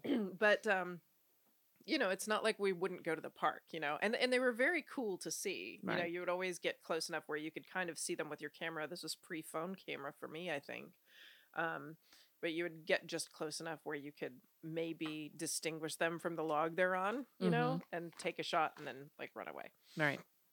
so and our friend christina who li- I, I think still listens to the show anyway she's she's a great friend she's a wonderful person. And um, she taught us that uh, the uh, what is it the tradition or, or what they tell you to do if a if a, a gator starts to chase you is you have to run in zigzags. And i yelled that courtney's heard me do this a billion zigzag, times as i always zigzag. say zigzag zigzag zigzag. Because apparently it's like the whole thought that like because they're long and kind of unwieldy like they can't make those turns you know? They can't Right. so it'll slow them down. Um anyway so we just always used to yell run in zigzags. Anyway so i uh, like alligators it's like part of my history i like and um thanks to video and phone like phone video internet culture we get like the wendy's alligator Right. and the Publix alligator and like there was the post office alligator not that long ago that was like he oh just yeah, I remember that. there was like the the the door like the sensor door when he just walked up and he accidentally opened it and then he got stuck inside the post office and um did this was uh last year during one of the hurricanes in Naples, Florida. There was like a 13 foot alligator videoed going across a golf course. I don't know if you remember seeing this, but I saw it. I re- yeah, I remember it. It yeah. because they called it like the monster gator Right. because he was it he wasn't like um he wasn't like scooting like they do Mhm. sometimes, but he was lifted up off Mhm. the ground like marching across the golf Right. course, and he looked massive Right. and terrifying. yeah. Um, and you know, there's always like the annual guy fights gator to save his dog story. I mean, these They're are in all, everybody's pools. You can Yes, get they're out in there your and they're pool. In the pool. and um, so uh, there was one story I ran across was um, and this was this year in April. Um, there was a there was a gator who was killed at uh, the Edisto River in South Carolina. Some some of our friends recently went vacationing there, but um, they they took this gator. It was a I think a twelve foot long alligator, which I mean I I get if if you put the picture of the alligator to it, it's just it's a very frightening size of creature. Right. Yes. Um, so I'll put you know if you go on the show 12 notes, foot. The 12 foot- kayaks we use are nine feet. Yes. Okay. So If you just think about picture that. that. Mhm. Mhm. Twelve foot is longer than my van. The 12 foot Right. kayak is like the big Um, and uh, so I mean, the- ocean his one. head is just um, monstrous. I mean, his head is Mhm. huge. So anyway, they um, he had been killed at the Edisto River. These uh, the people who had shot him took him to this um, cord raise processing and taxidermy. And they have a Facebook page where they because they they sell the meat and they do taxidermy for deers and gators and turkeys, all kinds of stuff.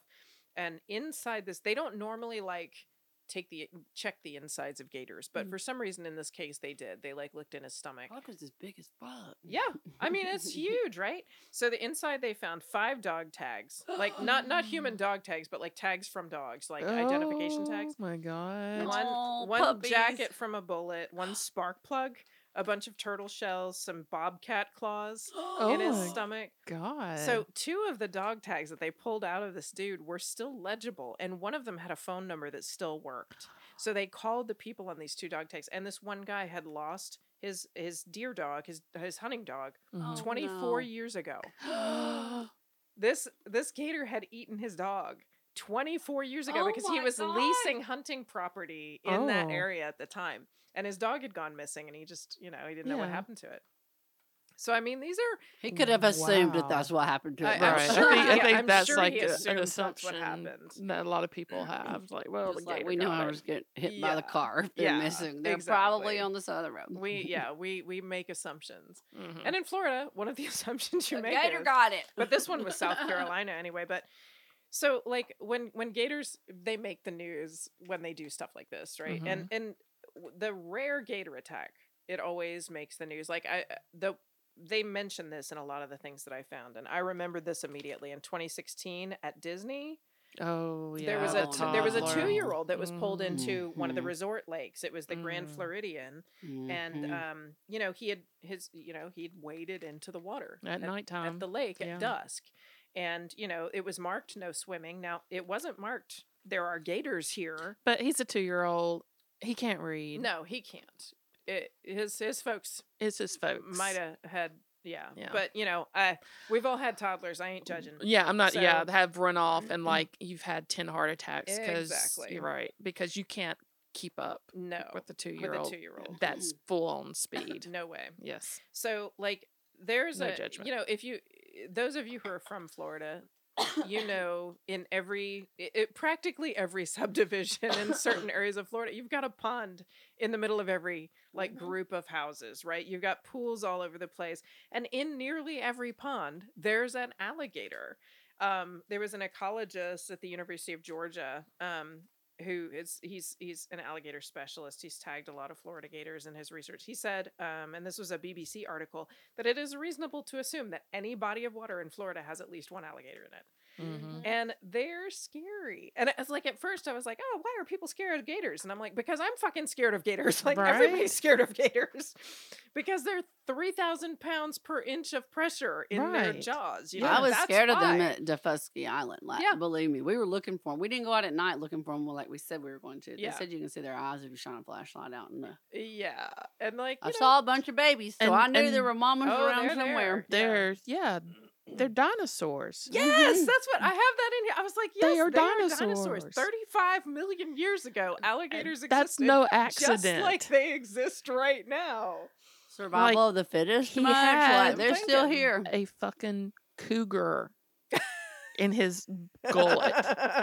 Like, right? this is why we fear them. This is I like if if a it's a cougar respect. yeah cannot take on an alligator, Mm. then like your soft fleshy meat body is like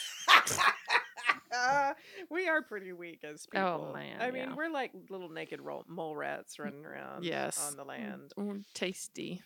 and it's Soft morsels. and they have such sharp teeth and uh yeah it's like they uh, you know i remember learning about like crocodilians because crocodile dundee came out when i was a kid. Right. so I like yeah i i spent my entire time in florida we would constantly like wait alligators have the long nose or crocodiles have the long i mean it's like we always got them mixed up and everything like Right. that Well, we don't have crocodiles. We have alligators. we have alligators. We have the the American alligator. There is an American crocodile. Mhm. oh, I didn't. Uh, that's smaller But though, isn't it? We generally have the American alligator. Yeah. That is that is our our dude.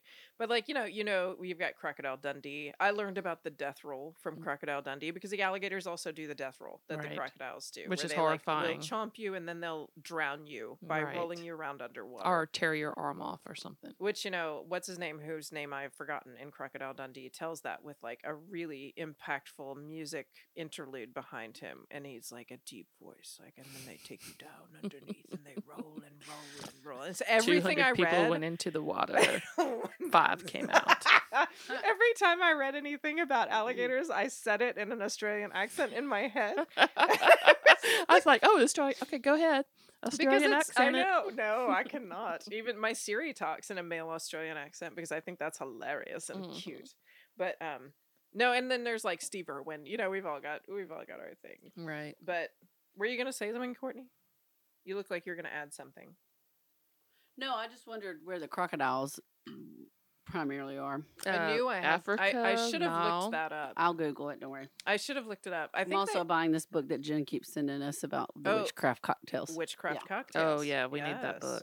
Um, so yeah, it, it's kind of like a. I think the fear of alligators for maybe for a lot of people, but for me is like this. uh, The man versus nature thing really gets deeper into your head than some other things. You know, it's like with sharks, it's the same thing. Oh yeah, Like people get killed by something primal, and it's like you're food. yes, You are food. And There- there's- there's no, there's, there's, something really psychological about It like, is. that, and so we kind of don't get the grab onto it, and it makes us more scared. Oh, yeah. Nobody ever wants to go camping with me. I would say like it's because everybody else is afraid of all the things. Right? Everybody's afraid of bears and panthers, and we're all afraid of all this shit. I- But I think it's a healthy fear. I think it's a healthy fear. I think I it think keeps some people alive. Yes. And the people that it doesn't keep well, I Yeah. don't know. I don't know. But um, you know, so like I said, eh, like you said, you know, dinosaurs are also like or alligators are also like dinosaurs, you know. They're there's something special about them. So I started kind of looking into how long have we been scared of dinosaurs? When did we find out? Or Jesus, alligators, not dinosaurs. This this is bourbon. And so in the 1700s, there was a Philadelphia naturalist. His name was William Bartram. And he used some serious creative license to describe the American alligator in the most popular description of the American alligator that existed in like in scientific, you know, writings. In what year? time. It was, um, 1700s? yeah, it was 1774. Oh. He was right. I know this is a long time ago. Well, it's before we were the United States. I know because he was he was or um whatever. he was in the St. Johns River, Mm. And he was traveling through you know Florida, what is Florida, hmm and it was a four year expedition. He had been like um. Lafayette. Sorry. Anytime I have to think about the date that the I nation know. started, I uh, automatically go to Hamilton, Uh-huh. start singing. I know. 1776. and this hel- guy, I feel like there was like a British Quaker or something who had funded this natural exploration that he was doing. And so he was like in a canoe or whatever going down the St. Johns River. hmm And he was at the, I guess, the end of the expedition. Anyway, so they're down there and you know one day they've they've stopped in florida he's like standing kind of on a bluff and he's looking down at this lagoon and it's like 100 yards away this lagoon and he starts hearing this like massive ruckus and i'm there's a um national endowment for the humanities article that is called william bartram's man-eating monster which is where i got a lot of this and these quotes but so he he's looks down and he sees these two alligators fighting and he, he keeps on it's funny because in his writing i swear to god he like interchanges alligator with crocodile so i guess he's like familiar with crocodiles maybe and just It looks similar, so he doesn't really know. I mean, he's he's from the north and he's Mhm. in Florida. yeah Like, I mean, i mean he and he is like trained scientist and everything but he takes obviously takes a few you know Liberties. liberties with this Mhm. story so he says this is one of the quotes from his he said behold him rushing forth from the flags and reeds in the 1700s his enormous body swells. Oh shit. His his plated tail brandished high floats upon the lake. The waters like a cataract descend from his opening jaws. oh Jesus, Clouds of smoke issue from his dilated nostrils. drama. The earth trembles with his thunder. So, Thunder. Yeah, I mean it's like Ode he to says, an alligator. I know. He says like the entire forest is like shaking because of Boom. this argument. Like Seriously. like like dinosaurs, but Like bit like a dinosaurs, T Rex. yes. And he has Like little Jurassic drawings Park. in the book that he published of Boom. know, with the waters going. Boom. brrr, Yeah. brrr. Mhm. Um, so he has drawings of these alligators that, and they're it's weird because they're actually sort of cute because you know how the the, the alligator's face is like not even remotely humanoid in real life. You know, it's Right. like it's elongated. It doesn't have like a a jawline. He's drawn them with this kind of cute like humanoid head almost where they've got a jawline and they've got like a skull Oh, dome God. above It's and it kind of like does those, not look like, Like an on Peter like an, it's like those art history drawings where the horses are really faces of Yes, people, but it's supposed to it's like a horse, and Mhm. you're like, has the painter ever have, have they ever seen a horse? because they like must look sort of like us. right. We are the center of the universe. It's like, oh, I, actually, I think maybe what happened in those instances is they like painted a person, and the person that's paying for it was like, "Fuck them, get them out," and they're like, "Okay, he's a horse," and but then we can still tell it's him. right. Um, well, so he ends up naming this like area Battle Lagoon to commemorate this battle that he's seen between these 2 Mm-hmm. you know, monstrous alligators. So, you know, he's supposed to be continuing to travel in this direction. Um, but you know, he's kind of trying to settle down for the night and he knows he has to go out and eat and he's, you know, all he can do is fish. Mhm. And so he gets in his canoe to fish and he says a crowd of gators start to stalk his boat. well, yeah, And meat. so he says, like, I was attacked on all sides. They're trying to knock the canoe over. He says that they're like snapping their jaws right next to his face. I was like, dude, if they were doing that, you would Mm. fucking be like, your Dead. skull would be crushed, Yeah. right? Um, it may seem so he that tells way. this really dramatic story about like them attacking his boat, roaring, belching floods of water over him. And um, it says he managed to. That's the article said he managed to fend off the attack, catch several trout, and safely return to camp. so later, even later that night, he's got all these alligator experiences listed in like one day. So Mhm. later that night, he sees a gator feeding frenzy Mhm. that he says is so thick that he could like basically walk across their heads to the other side like they Mhm. do in cartoons. or like which- pitfall. That uh, pitfall, yes, that's what I was thinking of. And um, which actually may be true. You know, I mean, Right. that, it, eh, I don't know. I wouldn't try it, but no, be I wouldn't try it. But they could have been that many. right. And then the next morning, he's he has to leave through this lagoon that he saw this battle in. And he says a huge alligator rushed out of the we- reeds with a tremendous roar, came up and darted as swift as an arrow under my boat, emerging upright with open jaws and belching water and smoke that fell upon me like rain in a hurricane. Ooh, it's like dragon smoke. I know it's he's talking about dragons. Right. So these were supposed to be like a naturalist's accurate depiction of alligators. Yeah. Yeah. and it, you know, I bet the publishers love them. I They're like, they this did. shit's going to sell. and so there's it's really unclear how much of this actually ha- i mean he obviously did see these creatures and he did Right. study he wrote other things about alligators some of it's correct some of it's not Right. and so there it's not really clear how much like he also kind of makes it sound like he's the only person there which Mhm. isn't the case like he's with a group of people right. and so you know he's obviously he's just not totally telling the truth but there's still Imagine that. arguments about w- how much of it is real Mm-hmm.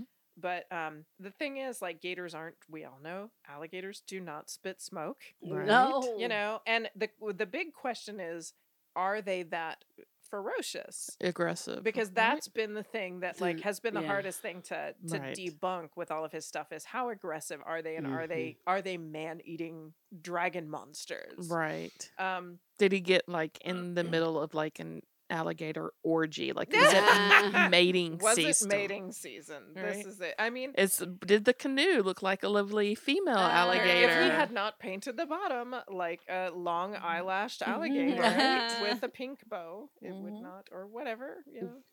So, um, the reality, like that, that scientists see now, they 2016 when this, you know, toddler, this this tragedy happened in Disney.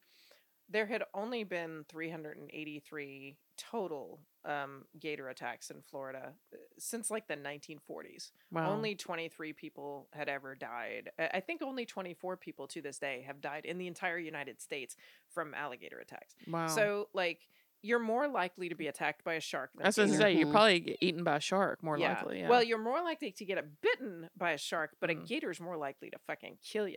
oh yeah. Um, but um, you're still more likely to die of a lightning strike in Florida Mm. than a gator or a, or a scares the shit out of me. bicycle accident, for Oh, God's yeah. sake. Oh, than a for gator attack. sure. But Or we're get- not like terrified of those things. Well, Falling in your kind of. shower, people. Yes. Accidents in the home. Number one cause of Yeah, accidental number one death. cause of accidental death. But um, so when you factor in like how many people are in like places where alligators live, They're everywhere. yeah, there are about like 0.06 attacks. One of the resources They're all I up in Mississippi. for every Yeah. 100,000 people. I mean, it's like teensy. Right. Um, so like they're apex predators, but they don't like people and they're afraid of people. And so they've and you know what? They're also like super smart. This is one thing I didn't. I I kind of thought that they were just like eating monsters, you know. And Right. the thing is, is like how much did this Bartram report impact what we actually think about alligators? Right. Because so many people relied on it for such a long time. Did it Mm, just like kind of enter the public consciousness as a falsity that Mhm. we kind of hung on to? right. but they um they some their alligators are the first reptiles to be reported as using tools so they will go What? underwater What? and get branches and, and twigs and balance them on their heads and they'll go to the surface So and they will lure birds down to grab the Oh. twigs so that they can jump up and get the birds wow. because it, during nesting season the birds will go down to the surface of the swamps and pick up twigs and things like that to make Well, nests I mean, so they figured out how I as never they've re- been alive, I- you would. yeah. Yeah. I never. Yeah, man, they should actually. Prob- I mean, maybe they are Like them and dolphins. They should probably right? like own Yeah, us by yeah, now. they should. Yeah, dolphins should. Right, do- don't let the and dolphins and the alligators like join up because then we're fucked. God, see now this is our prophecy. Just in a couple of years, you can come back and listen to this on your Gator phone. but so I kind of came away thinking like I'm I'm still afraid of alligators. Oh, yeah. but they're also kind of cool. But the one thing they're definitely not is racist. But they are connected with some seriously racist shit. So here's kind of part two of this Oh my alligator Wait, story. racist God. alligators? What? No, alligators are not racist, but there's a story that alligators are are, racist. racist. So there is okay. Guns don't kill people. People kill people. People kill people. Alligators don't kill alligators aren't racist. People are racist. Exhibit one for this section of our story is the snollygoster. that sounds familiar. So, Snollygoster? well, here's the thing. That sounds very familiar. When- This is not to be confused with a snallygaster, which was a cryptid that was found around the 1910s, same time as the snollygoster, in Maryland and DC, which was like a bird dragon. yes. And it had like big wings and claws and like kind of like a, a like serpentine mouth or like a octopusy mouth. It was very Lovecrafty, I think. Mm. And it Mhm. had one eye in the middle of its forehead. And it it screamed like like train whistles.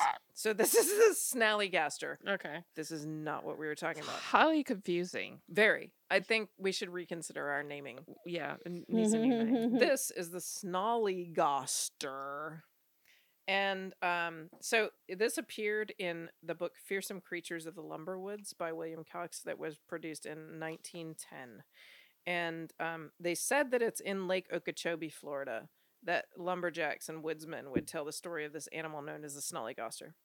And they said in this book, it looks like a huge crocodile, which they probably mean alligator because that's Mhm. where they have alligators Right. but it has long fur, glossy fur, it says, no legs, no fins, except for one long spike on its back. And on the end of its tail are three bony plates, much resembling the propeller on a steamboat. These revolve at a terrific rate, driving the animal like a torpedo through the mud. And they also serve other purposes because when a snollygaster catches a person, it tosses the victim up and backwards to impale the victim on its long spine on the back of its on its on the spike fin Their testicles. and then impales his testicles on the spike fin Testicle piercing. And then it's testicle piercing. injury. and then it says Injury. so it can like it can like it says specifically says that it can throw several people onto its spike at a time until it has enough to eat Oh. Okay. It's like And those then- those donut rings that you played with as a kid. exactly just, like, how know, many can you fit on your pinky finger Right. and or like a kebab i don't know Right. But the snollygoster's tail is then driven into the mud and revolved until a hole is scooped out, and the victims are scraped off of the spike and tossed in. Whereupon Jesus. the snollygoster beats them into batter with its Mm, rapidly revolving propeller and inhales them. What? It's like a, That's a it's got mixer, smoke like coming It out is. It is. It's like a, a like blender. blender. It is ridiculous. Is it not? Torpedo. Is this not the most ridiculous unicorn, story you've ever heard? Blender. Now listen. Notable in this telling are that the three descriptions of victims of the Snollygoster in this Mm. less than one page telling are all epithets for black folks. Oh. That the Snollygoster is super racist and likes to eat only black folks. And there are no recorded sightings, of course, of this cryptid beyond this page in the book. And like it's also followed by an entry on the leprechaun. So, you know, I mean, this was eh, meh, Mm. some dude was saying this shit. Right. And the thing is, this whole racist alligator idea is like, it, it seems to have created this critter story from like a sad reality because alligator bait was actually a nickname for black children Mm, in like yeah. in Florida in like the turn of the Right. century. Right. And so Well, I'm sure it's. have you heard have you heard this before? Yeah, I've heard. I've Courtney, heard have you heard this before? Mm-mm. Okay, so I I even No. I was at the zoo this weekend and I was talking to um you know a family member who was there with me Mhm. and we were talking about the alligator that they saw and you know it was we were there on Juneteenth and we were kind of in the middle of like kind of a wide ranging discussion started talking about this but I I actually read this article from the undefeated which you'll find on my story page after this when I was looking for stories for the grunch that I told like it was like the beginning the opening for my testicles episode right at the beginning of the Oh. pandemic False. and um and I found this article then because the grunch was like an alligator like creature, you know, and, and this article just happened to come up. And it's this list of it, the, the article's name is The Gut Wrenching History of Black Babies and Alligators. Mm, And it's from it's from a, a journal called The Undefeated. And when I first saw it, all the stuff that I looked up, the first hits that I got were like, this is a myth, this isn't real. But this time I looked up the newspaper articles that it referenced, Mhm. and they're all in the fucking newspapers. Okay. So, I mean, I don't think it's fake. Um, but there was a 1908 Washington Times article about a New York zookeeper who was trying to get his 28 gators from their winter enclosure to their new reptile house tank. And these th- two black children walked in to the reptile house to kind of look around, and it said he pressed them into service by getting him getting them into the reptile house tank and using them to bait the alligators to come from their winter enclosure into that tank and it's in the Washington Times. And you know, it's not spoken of with any kind of Used it to bait, bait, but he they didn't bite him. But he was like, get in there and walk Yeah, out. yeah. Okay. They To basically lure- they had were them lures. stand there to lure the alligators into the new tank. And this this also this doesn't just happen in southern papers by the way like It's like, northern "Come papers on, cover this with the beef, same dude, like- disgusting language as Mhm. all the other papers cover it Oh no, no. I mean, yeah, it's- it's it's a whole oh, U.S. a- oh, oh, actually, it's a whole world problem. it is It it's is- a whole world problem It, it's not specific, although. Well, and and it is 1902 St. Louis newspaper about a parade float about life in Louisiana had a giant paper mache alligator with a, a black child in its mouth. Mm. I mean, like, there's a 1923 Mm. article talking about how black babies were used for gator bait in the swamps of Chipley, Florida, and they and it described like they're fine. This is the tone of this article. mm, Nobody ever hurts them. They're just fine. I mean, they're just Mm. happy and giggling. They're playing in the sand. We put little naked babies in the shallows of the water, and we have like five riflemen there. So they're going to shoot the alligators, and the baby just gets pulled out giggling and happy. mm, So we call bullshit on all of this bullshit. right. And but these articles all have this like disgusting, sick language and jokes about how black children are tastier than white children to alligators. So I would like to say, humans of the early 1900s, hmm um, fuck you. You're, Right. You suck. Alligators are not racist. People are racist. Right. And like, what the living fuck is wrong with people? So gators are generally not dangerous to humans. Racists are dangerous to humans. Mhm. Um, you can follow basic rules to coexist with gators. like stay out of shallow lagoon areas. Don't in the feed them southeast in the United southeast. States. Avoid they- Florida. Yeah. Avoid Florida. Don't feed them. Don't get in any water in Don't Florida. get in water in Florida. Don't feed the alligators anything. Don't throw things at them, you asshole. Don't keep them as pets. Don't Ugh. take your pets closer to than ten feet to the edge. right. Coexisting with racists is a lot harder than coexisting with alligators, to be perfectly honest. Um, Exactly. Mm. And that's what I meant by this is lighthearted ish because every time I find something lighthearted, fucking gets ruined. Racist. racist fuckheads. Exactly. So, um, I don't like alligators. I still don't like alligators. Um, but alligators have like a very complicated history that there's no fault of their own. Just keep this in mind Right. if you were not already aware. Um, yeah, but I do have an aftertalk about how to escape an alligator Ooh. should you fail to follow these very important rules. Exactly. Uh, I think that's I think That- that's what I got. Very interesting. Yes. I don't even know how I feel. Like the whole intelligent, like when you said like alligators are intelligent, I've never really thought about it. So now I'm going. I know. Hmm. I need to like find out how intelligent. I don't want them to be adapted, but- intelligent. I don't want alligators Well, to know how to trick things. No. so, no. but I will say, all the time that I spent in that park, and we went there a lot. hmm We saw tons and tons of gators and never felt in any danger. Right. Like if you don't get but yeah, if you're not like trying to wrestle edge- it, yeah. then you know, or go swimming with the gators, Yeah. then yeah. Though you know what's interesting, I may come back to this in a future uh, episode because, uh, you know, I was looking at like what about folk tales for alligators? What about Mhm. like our you know totems or you know interesting stories about you know beliefs about alligators? Right. And one of the things I found was that um, the Seminole Nation. I was going to say, what does Native Americans say about? Yeah, in the Seminole Nation in Florida, though, there's you know the gator wrestling. You brought up gator wrestling. Mm-hmm. Well, the gator wrestling thing actually appears to have started with the Seminole Nation, like the Native American peoples um, hunting them because a scarcity of other things to hunt Right. because of the number of people that were kind of encroaching on territories and stuff like that and changing the way that the wildlife was moving. Mhm. And so when people started going down to Florida, they would see Seminole people wrestling gators in the swamps because in Florida, like all the roads, like it wasn't that long ago, all the roads were just like right through swampland. I mean, it was Right. just swamp. right. And so they would Disney- see people. Yeah, Disney World is built swamp. on a swamp, by the way. Yeah.